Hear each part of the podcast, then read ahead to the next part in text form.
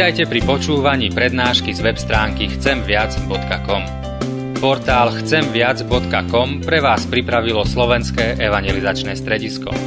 Nech vám táto prednáška poslúži na duchovný rast a múdru orientáciu v živote. Dajte ju do pozornosti aj iným. Pridajte si nás na Facebook alebo Twitter. Chcemviac.com Viac ako dáva tento svet. Daj nám tvoj pohľad. Prosíme, Pane, by sme vždy mohli vyznávať, áno, tvoje dary, tvoje požehnanie nás vždy zachraňuje. Nás vždy prináša dobré pre našu spásu. Amen. Drahí bratia a sestry, z voči Božiemu slovu, prosím, postaňte a počujte slova z písma svätého, nad ktorými sa chceme dnes zamyslieť a ktoré sú napísané v Žalme 138. Ďakujem ti celým srdcom ospevujem ťa pred božstvami. Skláňam sa oproti Tvojmu svetému chrámu, pre Tvoju milosť a vernosť ospevujem Tvoje meno. Lebo si zvelebil nadovšetko svoje meno a svoje slovo. V deň, keď som volal, vyslíšal si ma, dodal si odvahy a sily mojej duši. O hospodine, ďakovať ti budú všetci zemskí králi, keď vypočujú slova tvojich úst a ospevovať budú cesty hospodinové, lebo veľká je sláva hospodinova. Lebo je vyvýšený hospodin a predsa vidí poníženého a pozná pyšného zďaleka. Keď chodím v súžení, ty ma obživuješ. Vystieraš ruku proti hnevu mojich nepriateľov. A tvoja pravica ma zachraňuje. Hospodin rozhodne v môj prospech. O hospodine, tvoja milosť trvá na veky. Neopusť diela svojich rúk. Amen, toľko je slov z písma svätého.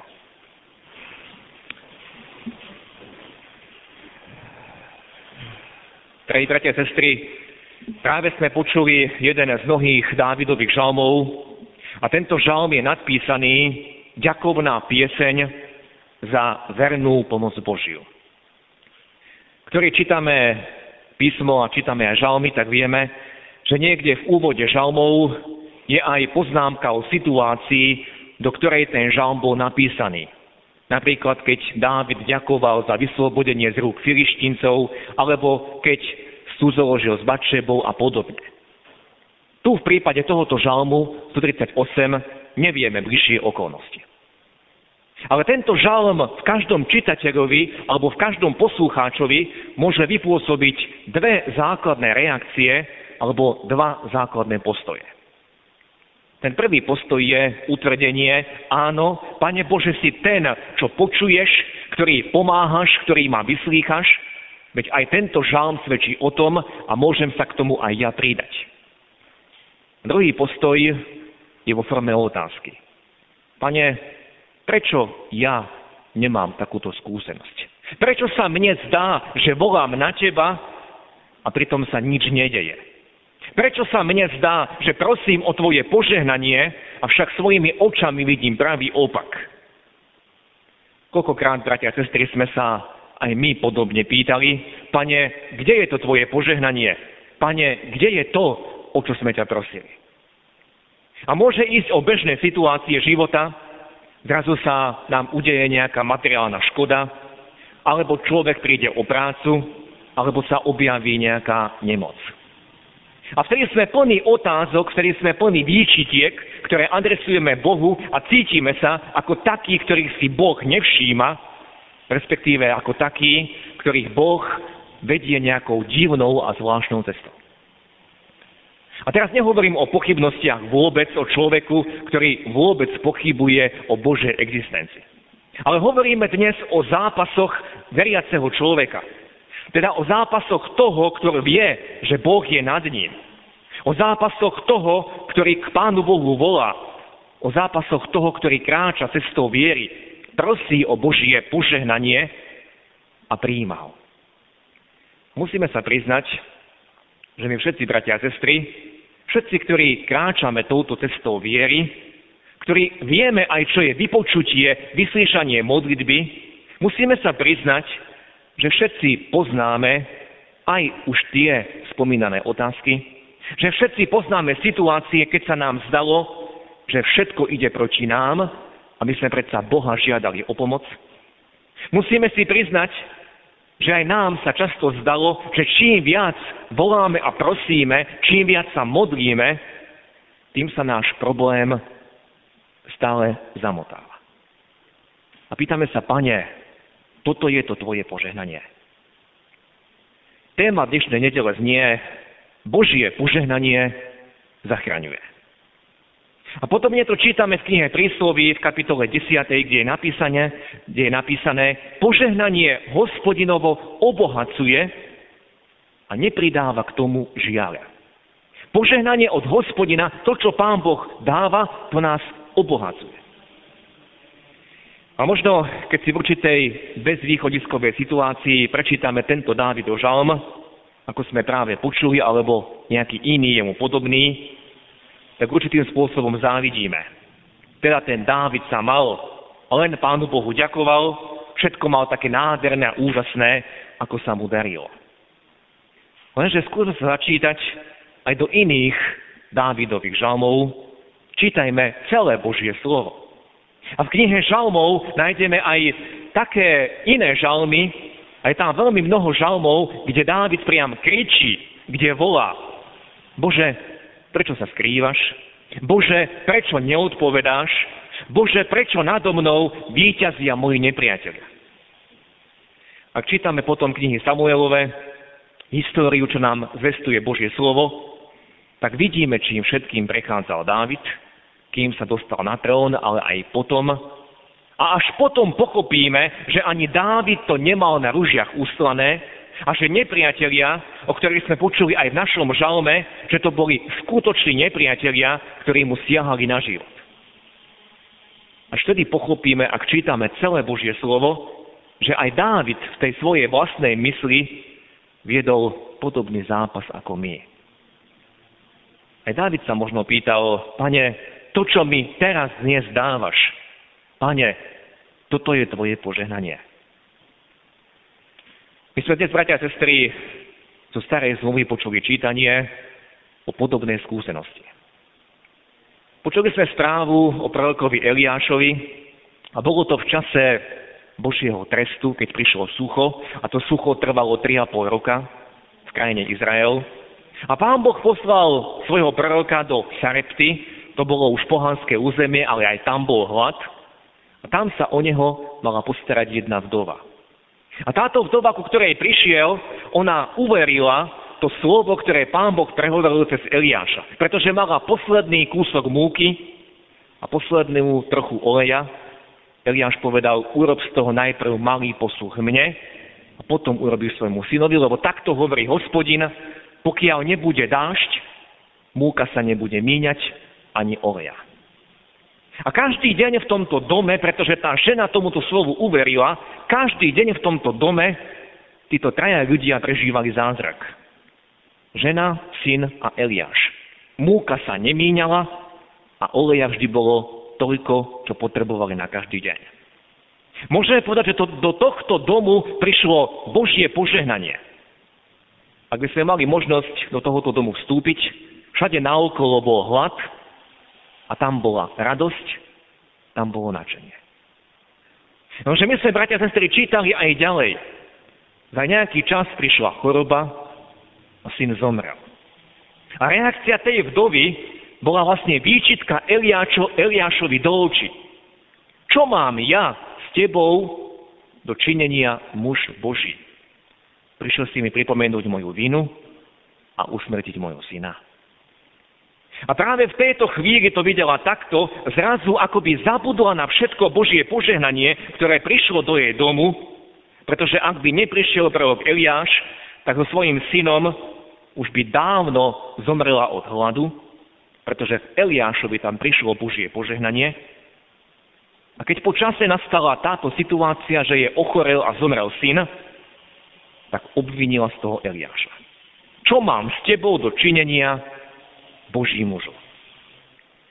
Myslím, že, bratia a sestry, môžeme sa nájsť v reakcii tejto vdovy, Aj my sme toľko požehnania prijali od Pána Boha až do dnešného dňa. A je to Božia milosť, ktorá nás nesie až po tento deň. Je to Boží dar. Je to Božia milosť, že sme tu na tomto mieste a môžeme tu počúvať Božie slovo. Ako sme to počuli v slovách dnešnej epištoly, v Kristu sa nám dostalo všetkého Božieho požehnania. Ešte predtým, ako Pán Boh všetko učinil, ako stvoril tento svet, ešte predtým, ako sme sa my narodili, On si nás vyvolil. Takto píše Apoštol Pavol. V Kristu nám bolo dané vykúpenie, odpustenie hriechov. A Pán Boh už všetko učinil pre naše spasenie. On zaplatil za nás Kristu. My nemusíme prinášať žiadne obete, ktoré by nás aj tak nespasili. My nemusíme náveky zahynúť pre naše vlastné prestúpenia. Toto je evanelium, to je tá radostná zväzť o Božom požehnaní, o Božej záchrane.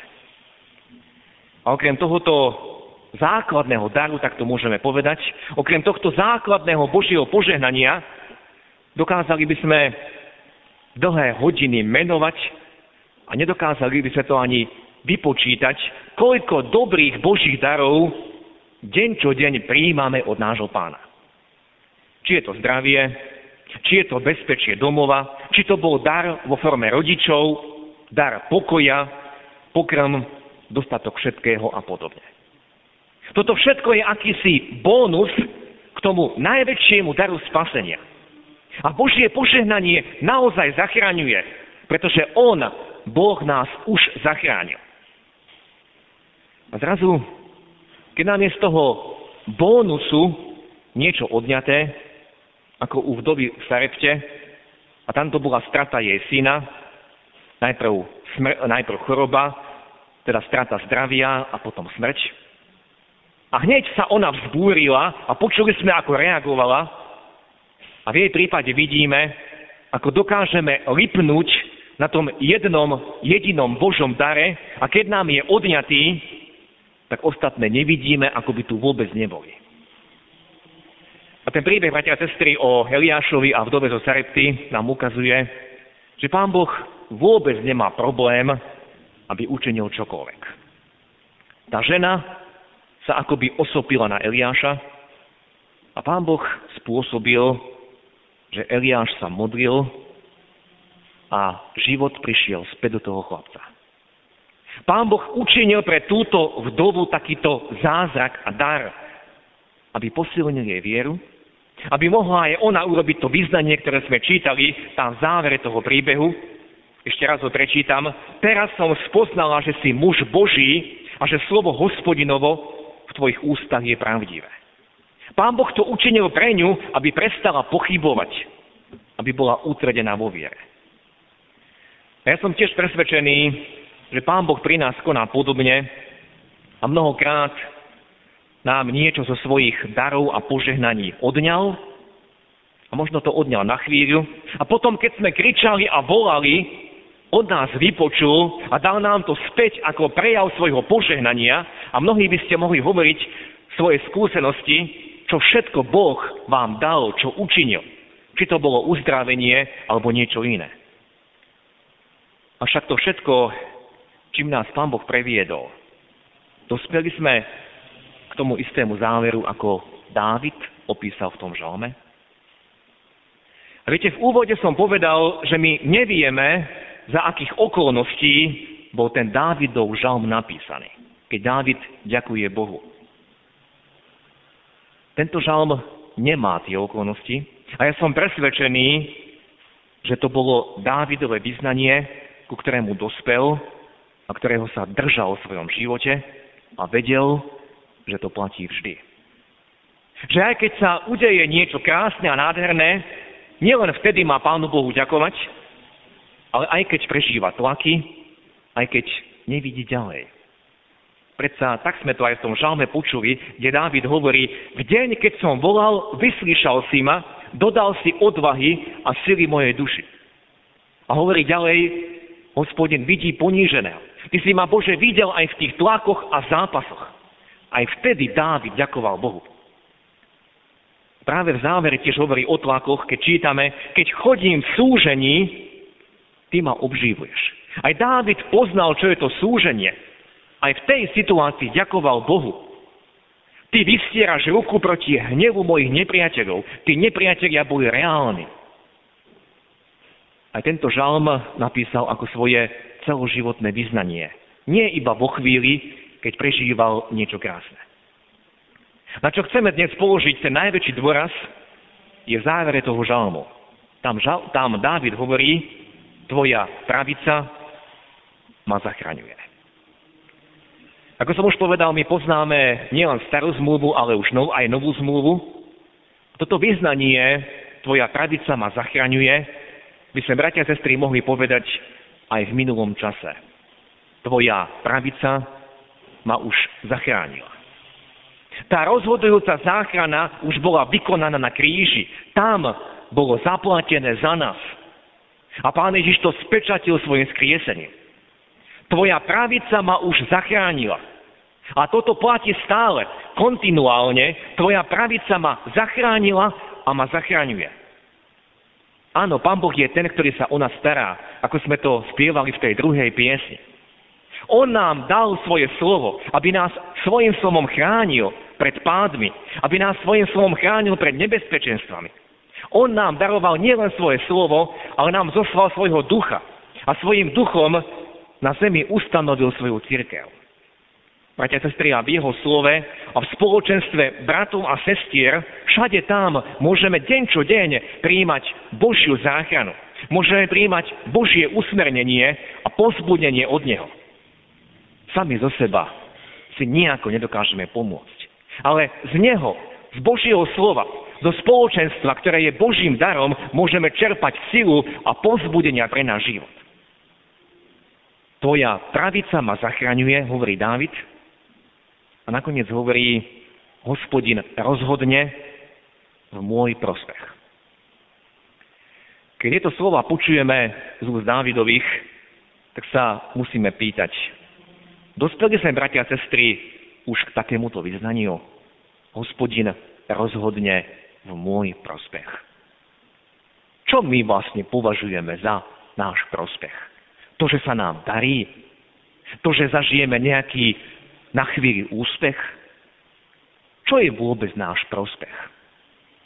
A Dávid hovorí, hospodin vždy rozhodne v môj prospech.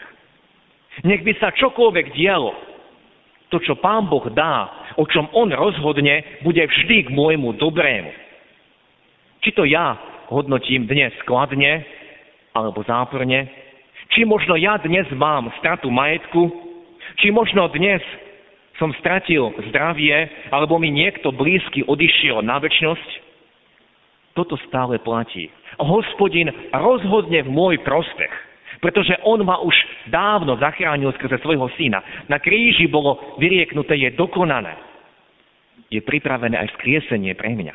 On už rozhodol v môj prospech a všetkým, čím ma touto časnosťou prevedie, bude len v môj prospech. Dospeli sme, bratia a sestry, už k takémuto vyznaniu. V dnešnom evaneliu sme počuli podobný príbeh, ako v tej starej zmluve, keď pán Ježiš vošiel do domu Jairusa a znova priviedol k životu jeho 12-ročnú dceru. A tiež sa zdalo, že všetko ako si myšlo mimo, pretože tam sa zaplietla tá žena, pán Ježiš akoby zmeškal tie posledné chvíle života tej Jajrovej céry a prišiel až keď zomrela. Ale pán Ježiš ho povzbudil slovami, keď prišla správa o jej smrti. Neboj sa, len ver. Hospodin rozhodne v môj prospech. Ja mám všetko v tvojom živote v rukách. Aj vtedy, keď si v chorobe. Aj vtedy, keď ťa niekto už predišiel na väčnosť ja s tebou budem, ja ťa povediem. Ja som za teba už zaplatil, tá záchrana už bola učinená. V oboch tých prípadoch, či to bola žena zo Sarepty, alebo to bol otec Jajrovej cery, vidíme, že to boli ľudia, ktorí slúžili Bohu. Tá vdova slúžila Eliášovi, Jairus slúžil ako predstavený synagóge. Bratia sestry, tu ide o zápas našej viery ktorí Boha poznáme, ktorí túžime konať Jeho vôľu a ktorí tými vonkajšími okolnostiami sme deň čo deň napádaní, aby sme pochybovali. Žalmista Dávid nám dáva aj v tomto žalme krásne vyznanie. Tvoja pravica ma zachraňuje. Si vôkolo mňa, ako to napísal Dávid v inom žalme. Hospodin rozhodne v môj prospech. Nemusím sa ničoho báť, ničoho zlého. On ma prevedie. On ma prevedie každou jednou skúškom, každým zápasom. On ma prevedie v tejto časnosti. On ma prevedie aj smrťou do radosti, ktorú on pripravil. Pretože on ma už zachránil. Hospodin rozhodne v môj prospech. Nech je toto naše vyznanie. Amen. Skloňme sa k modlitbe. Náš dobrotivý nebeský oče, ďakujeme Ti za Tvoje slovo, v ktorom nachádzame pravdu. A vidíme v ňom aj tie naše pochybnosti a pády. A veľmi, veľmi sa podobáme nielen Ajerovi, ktorý začal pochybovať o tom, či nie je už neskoro, ale veľmi sa podobáme tej neznámej vdove zo Sarepty, ktorá keď prijímala tvoje požehnanie, žila v radosti a tešila sa. Ako náhle niečo bolo ubraté, obvinila Eliáša. Aj my sme tí, páne, ktorí obvinujeme teba. A všetko hodnotíme iba podľa toho, čo vidia naše oči. Ale ďakujeme ti, že ty si už dávno vykonal všetko pre naše spasenie. Tvoja pravica nás zachránila. Na kríži bolo zaplatené za nás a je zvestované všetkým ľuďom na celom svete že môžeme prijať odpustenie Ježiši Kriste z tvojich rán. A môžeme prísť každý jeden pod tvoj kríž a tam prijať tvoju milosť. Ďakujeme ti, že tam na kríži si ty vyklíkov je dokonané. A my k tomu nemáme už čo pridať. Môžeme to prijať.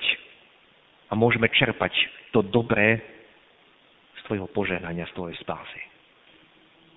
Ďakujeme ti, pane, za vyznanie Dávida, za jeho žalma že ty rozhodneš a rozhoduješ v jeho prospech.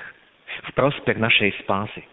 Všetky dary, ktoré nám dávaš, aj keď sa nám dajú byť zlé, aj keď to my nehodnotíme tak, ako by sme mali, ty si ten, ktorý nás vždy zachraňuješ, ktorý sa nás dotýkaš, ktorý chceš upevniť našu vieru.